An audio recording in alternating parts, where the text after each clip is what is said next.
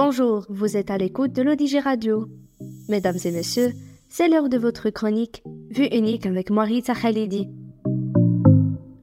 Alors moi aujourd'hui, j'ai une question. Est-ce que le télétravail peut nous rendre indisciplinés? C'est ce qu'on va découvrir dans cette chronique. Le télétravail est une pratique devenue courante ces dernières années. Il offre de nombreux avantages, comme le gain de temps dans les déplacements, la flexibilité des horaires et la possibilité de travailler dans un environnement confortable. Cependant, cette liberté peut parfois se transformer en une tentation de l'indiscipline. Lorsque nous sommes chez nous, entourés de nos affaires personnelles, il est facile de se laisser distraire. La pile de vaisselle dans l'évier, la série de Netflix qui nous fait de l'œil, ou même les appels téléphoniques de nos proches. Tout cela peut devenir une source de déconcentration.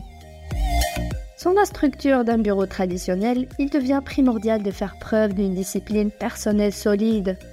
Fixer des horaires de travail, créer un espace dédié à notre activité professionnelle et se fixer des objectifs clairs sont autant de mesures essentielles pour maintenir notre productivité.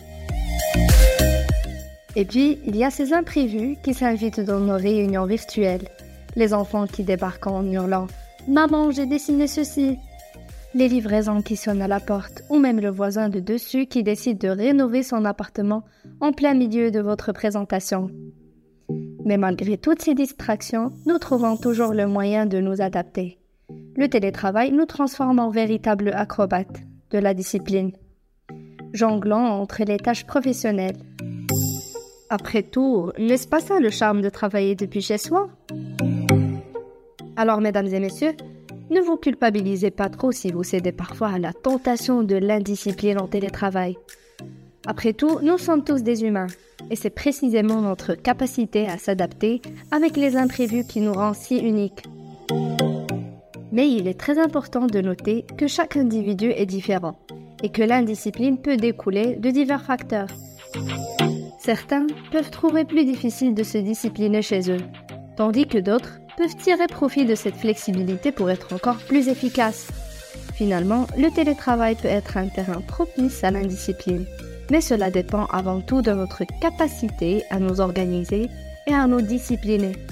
Trouver un équilibre entre flexibilité et rigueur est la clé pour maintenir une productivité élevée. Sur ce, je vous donne rendez-vous demain, mesdames et messieurs, toujours sur l'Odige Radio.